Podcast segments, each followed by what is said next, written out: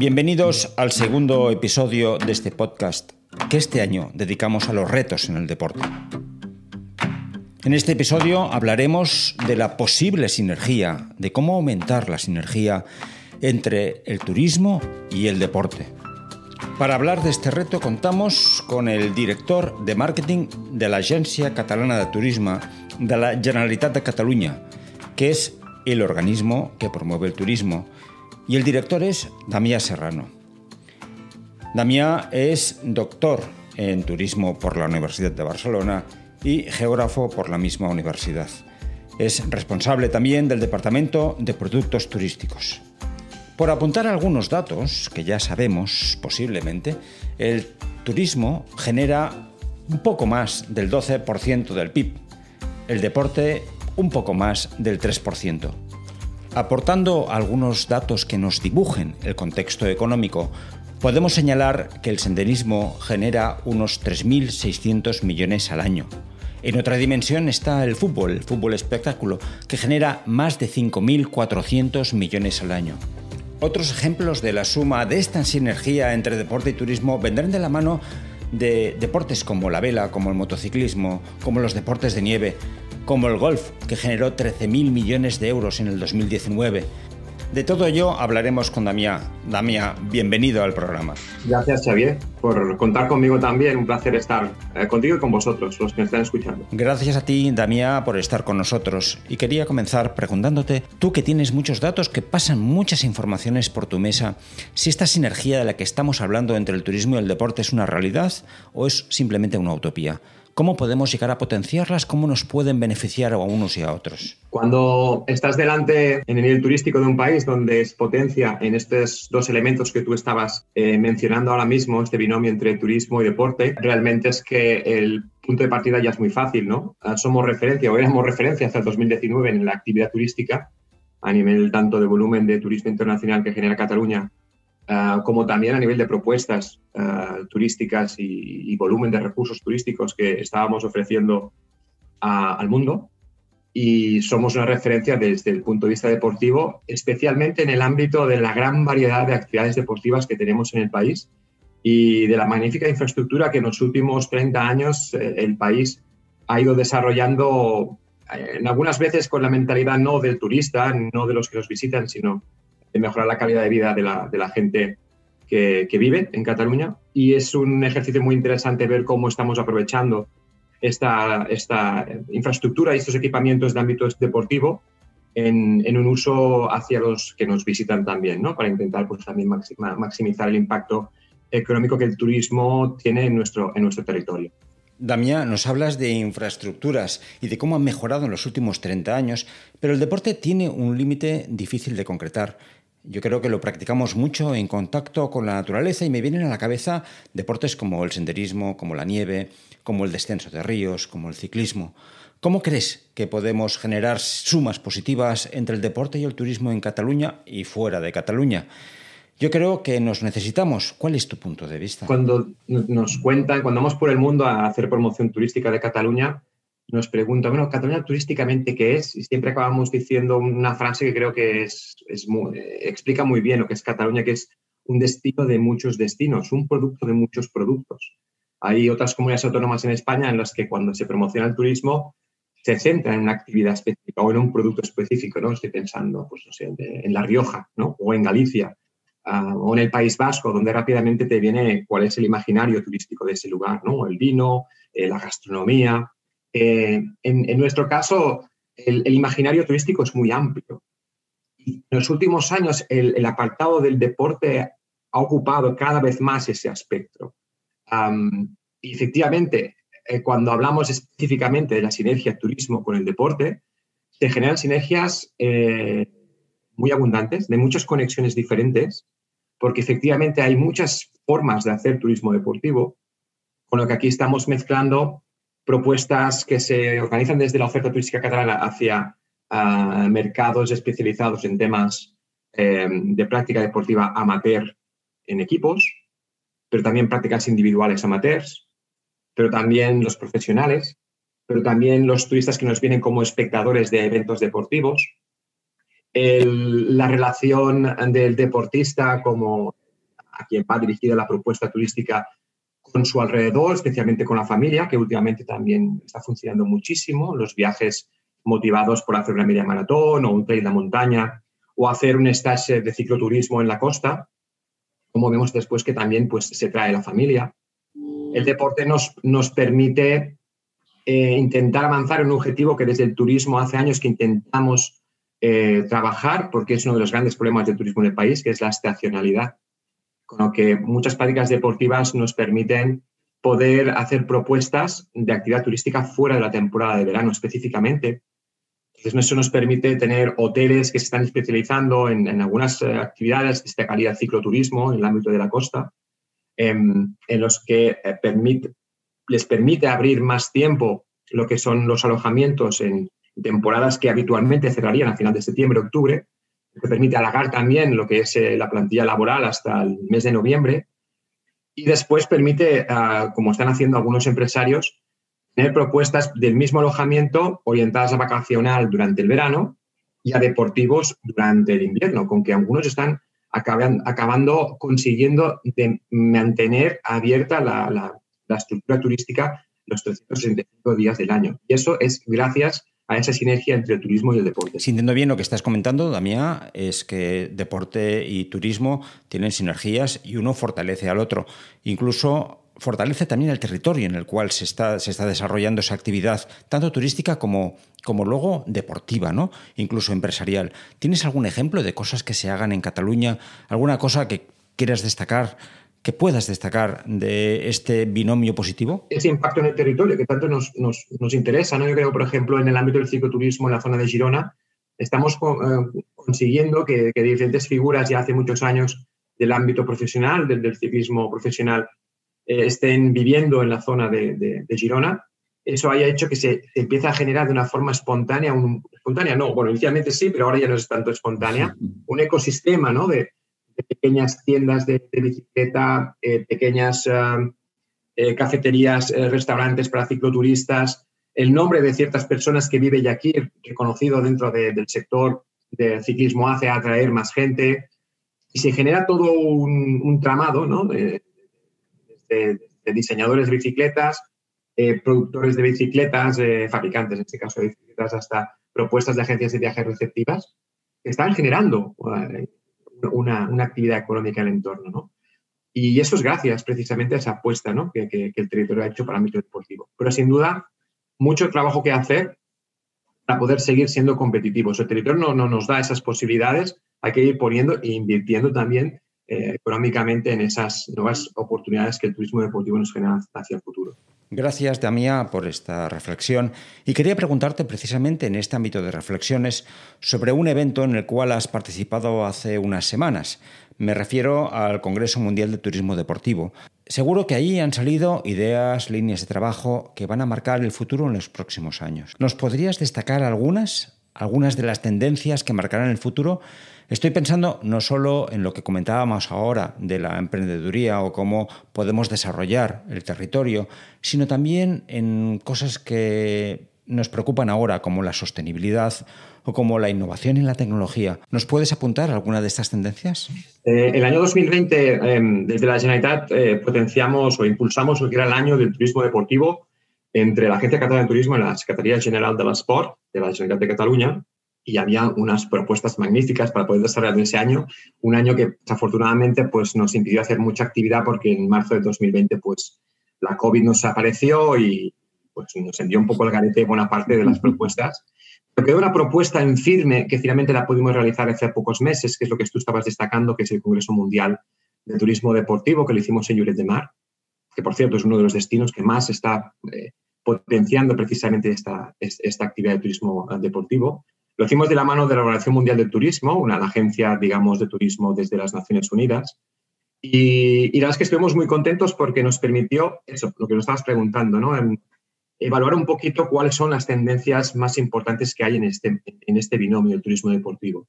Yo diría que hay un elemento fundamental que no es solo en el ámbito deportivo, que es también en otros ámbitos turísticos, que es la sostenibilidad, el, concepto de sostenibilidad aplicada no solo en, las mejoras eh, de los equipamientos deportivos para ser más sostenibles, hablo del ámbito energético o de residuos o del agua, estoy también hablando de que la demanda cada vez es más consciente sobre un viaje más consciente, un viaje más regenerativo.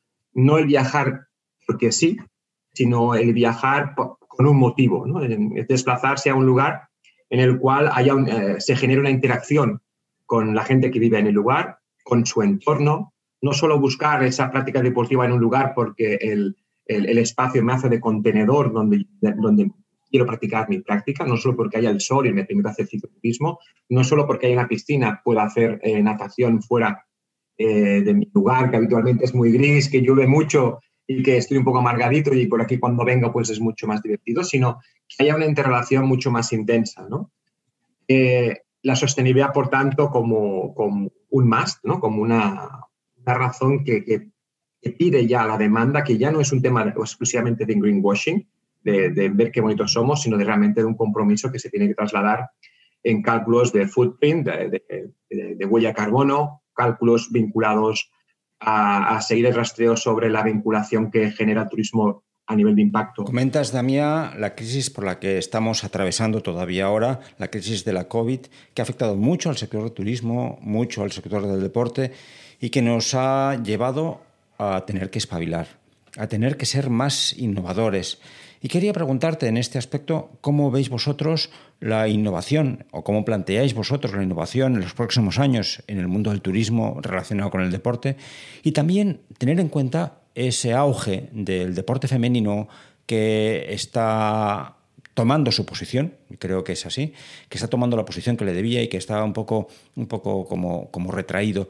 ¿Cómo ves tú esas dos oportunidades? Salió muchos elementos de innovación, creo que el deporte nos puede aportar sobre todo con herramientas tecnológicas, eh, nuevas experiencias vinculadas a esta relación del turismo y el deporte. Por ejemplo, tuvimos participando los hubs eh, de desarrollo tecnológico vinculados al deporte que nos estuvieron pues explicando uh, las posibilidades que el tema del eSports están generando también a nivel internacional a movimientos de personas para eventos de este tipo. Sería casi casi un formato más de feria, más de turismo um, profesional que no puramente vacacional, pero es una línea también muy potente.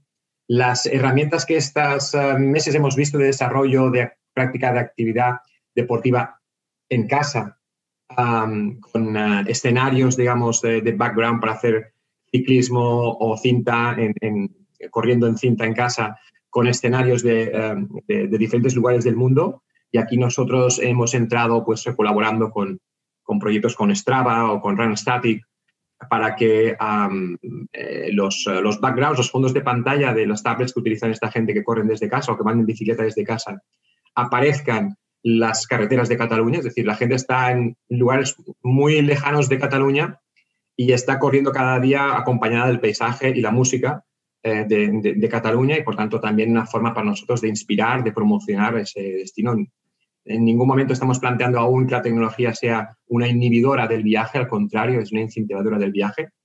Em, por tanto, el tema tecnológico, el tema de innovación también fue un elemento muy, muy interesante de, trabajar.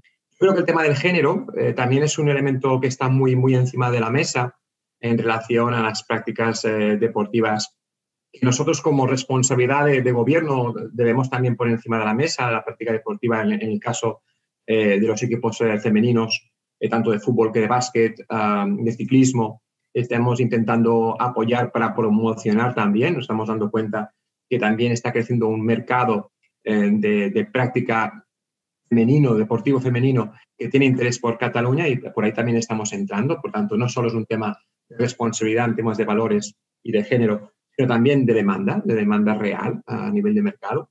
Y fue también otro de los ámbitos más interesantes que estuvimos explorando durante, durante este congreso. Muy interesante la aportación de este congreso. Muchas gracias, Damia, por, por este resumen que nos haces.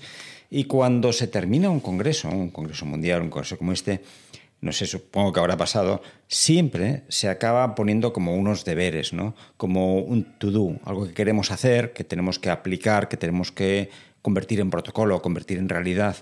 ¿Qué ideas se dejaron como, como to-dos, como, como deberes? ¿Qué deberes os habéis marcado después del Congreso? Uno de los deberes que sacamos de este Congreso es intentar potenciar en Cataluña una entidad que nos permita hacer una mejor promoción de los grandes eventos eh, deportivos. Creemos que en Cataluña hemos perdido un poco ese empuje de identificación y de atracción de eventos que sean eventos palanca a nivel de impacto económico en los últimos años. Creemos firmemente que es un elemento que debe estar encima de la mesa y queremos ser competitivos como destino para seguir eh, estando un poco arriba del todo, ¿no? Siempre estar presentes en, en, esas grandes decisiones de esos grandes eventos que Barcelona y Cataluña pueden atender y que está más que demostrado por los estudios que hemos eh, ido realizando de, de, impacto, que es una aportación económica social eh, importantísima para, para, nuestro país. ¿no? Y es uno de los deberes que nos hemos tomado para poder trabajar en los próximos años. Seguro que hacéis bien los deberes y seguro que alcanzáis una buena nota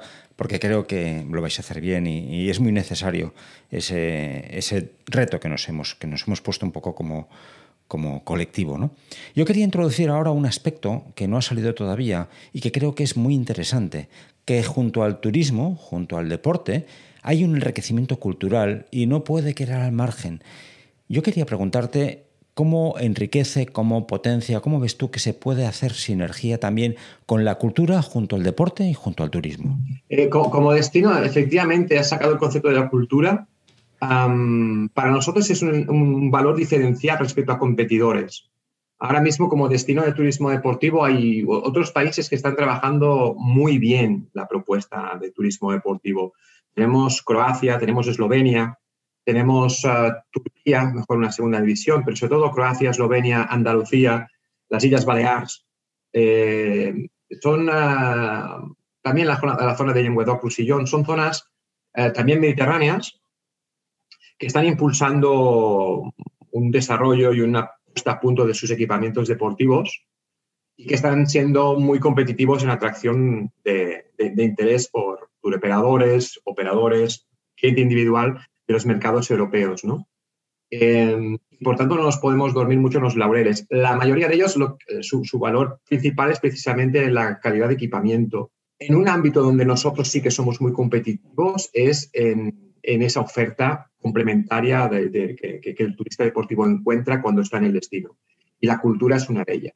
Ya no solo el concepto de Barcelona, con todo lo que supone Barcelona desde el punto de vista cultural, es también lo que tú comentabas de poder venir a hacer una práctica deportiva de alta montaña y encontrarte un barroco catalán de media montaña que es extraordinario y desconocido, el sur sunés, la zona de la Sagarra, un románico de Pirineos desde la Valle de Boí, con valles, algunos de ellos desconocidos, donde uno hace eh, carreras de alta montaña y pasa por delante de, ermitas románicas del siglo X, XI, que son extraordinarias.